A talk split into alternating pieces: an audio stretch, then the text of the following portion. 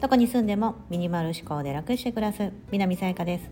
このチャンネルではアメリカに住むミニマリストライフアドバイザーが3人の子育てをしながら日々の中で得た学びや気づきをお伝えしています。今日は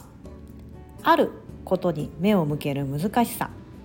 というテーマでお伝えしたいと思います。はい。樽を知る暮らし、ないないっていうところに目を向けるのではなく今ここにある、何があるのかそういったことを感じながら、まあ、日々生活暮らしていけたらもっともっとま充実したあ今日幸せだったなみたいな風に思えると思うんですけどやっぱ難しいですよね。私も改めてやっぱり思います。自分がこうやって発信してる立場でありそういうすごくそういった樽を知る暮らしだったりとか今あることに目を向けるって言っている私でさえもやっぱり時々ふとあやばいやばいまた見失ってるそういった大事なことをっていう思う時がやっぱ多々あります。うん。で改めてこれなんで難しいんだろうなと、うん、分かってるんだったらやればいいじゃんみたいなダイエットとかもそうですよね痩せたいと思っててあの食べなきゃいいじゃんとか運動すりゃいいじゃんと思っててもできないんですよね。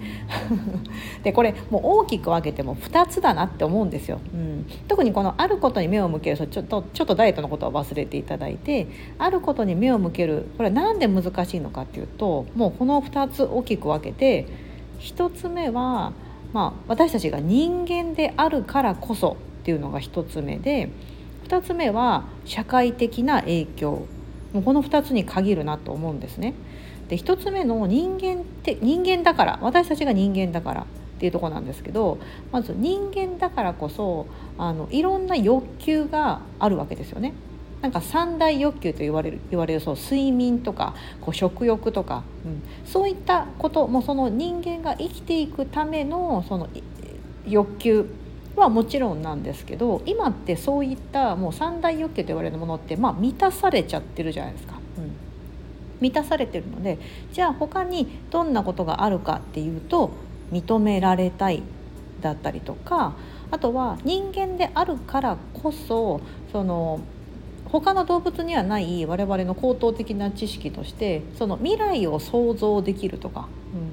過去を振り返れるとか未来を想像できるっていうのは、えーと、過去は他の動物でもできるんだったかな未来を作り出す未来のことを考えて例えば我慢するとか未来のことを考えて何かを作り始め作るとかっていうことができるのが人間しかないっていうのがあの結構いろんな本読んでいく中であそうなんだって私も思ってて。ね、あのだからそういうふうに未来を先を見据えてしまうからこそやっぱり今あることに目を向けることっていうのが難しいんじゃないかなと、うん、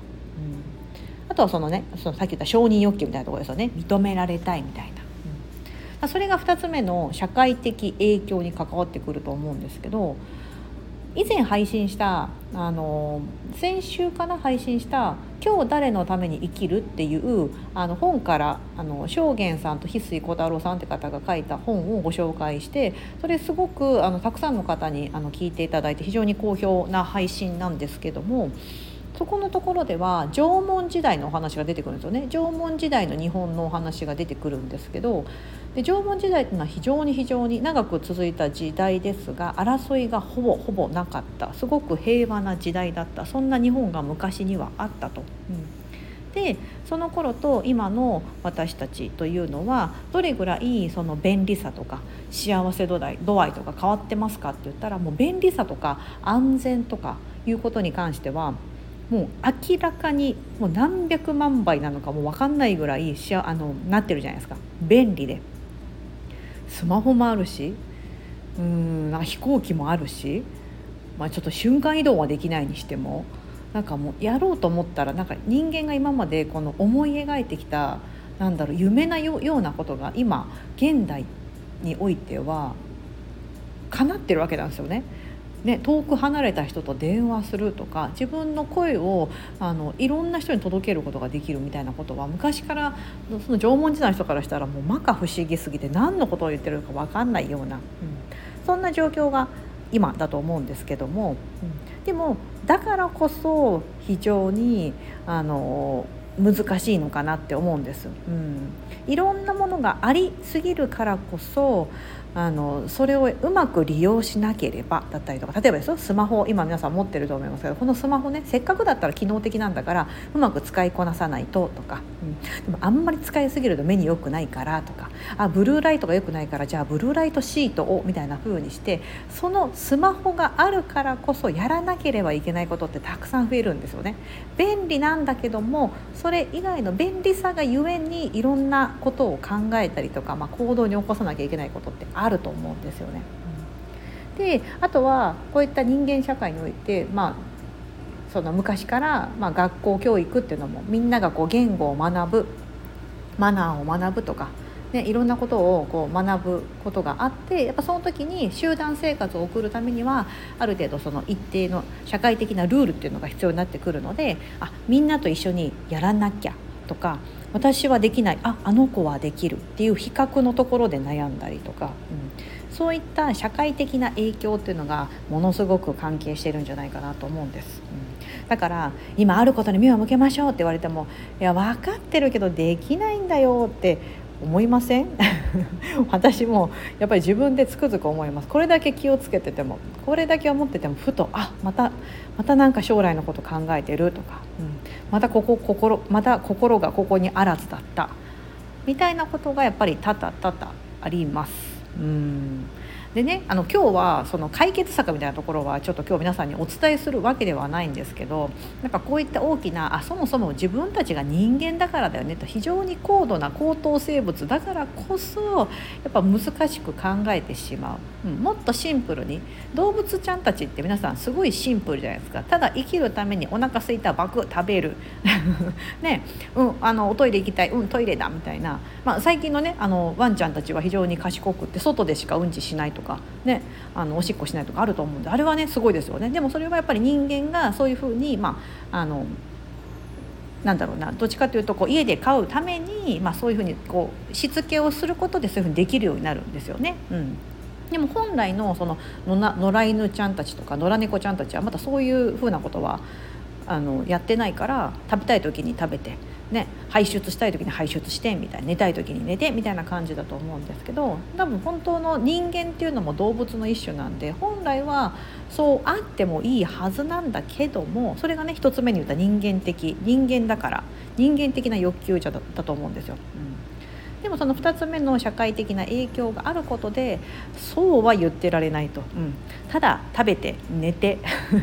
起きてみたいなそういう生活を送ってるのは非常にあの、まあ、人間として生きていくのがあの難しくなってくる、うん、というのが今の現代ですよね。うん。なんかねこう根本的なところを見るとあそっかそっかと、まあ、だからあのできなくても当たり前なんだみたいな風に思っとく思ってるぐらいがちょうどいいのかなって思うんです。うん、いろんな風に私もそうですけどいろんなことでなんかすごくあのいや今あることに目を向けましょうとか。うん、そうすれば幸せがみたいなこととかいろんなこと言ってる人でさえ絶対にあのないこと、まあ、要はあることに目を向けられてない時っていうのは多々多々あるはずなんですよ。うん僕は一切ありませんって人がいたりほんまかいなって思うんですよ。ね多分本当悟っとかないとダメなんだろうなみたいなダライ・ラマさんみたいな人とかなんかあのブッダみたいなもう本当にこういろんなことを極めてもういろんなものをそぎ落としただただそういう悟りを開くとかそういう段階になってる方だったらもしもしかしたら確かにそうかもしれないですけどもうんでもねでもなんかこう人間らしさって絶対あるはずなんですよねそういった方であっても。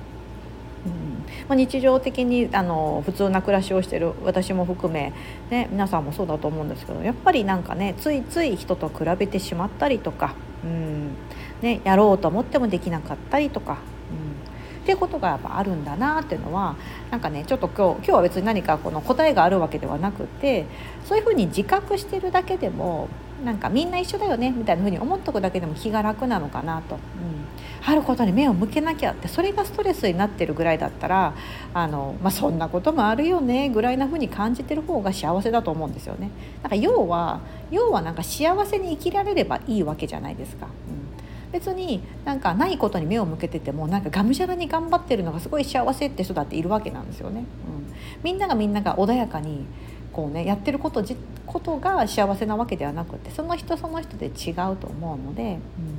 なんかそういうふうなところでね思っていただくといいんじゃないかと、うん、これは私が自分にもあの言い聞かせるようにして、はい、今配信を撮っております。今日は本当は定期配信定期ライブ配信ですね。ライブをする日だったんですけどちょっと都合が合わず申し訳ありません。あのちょっと今日はライブとしてお届けはできないんですけどまた来週皆さんとお話しできることを楽しみにしておりますのでどうぞよろしくお願いします。来週、えーと、2月の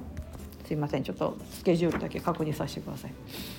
22日。2月の22日木曜日。日本時間の朝5時で予定しております。はい。また皆さんとお話しできることを楽しみにしております。今日はあることに目を向ける難しさというテーマでお伝えしてみました。今日が皆様にとって素敵な一日になりますように。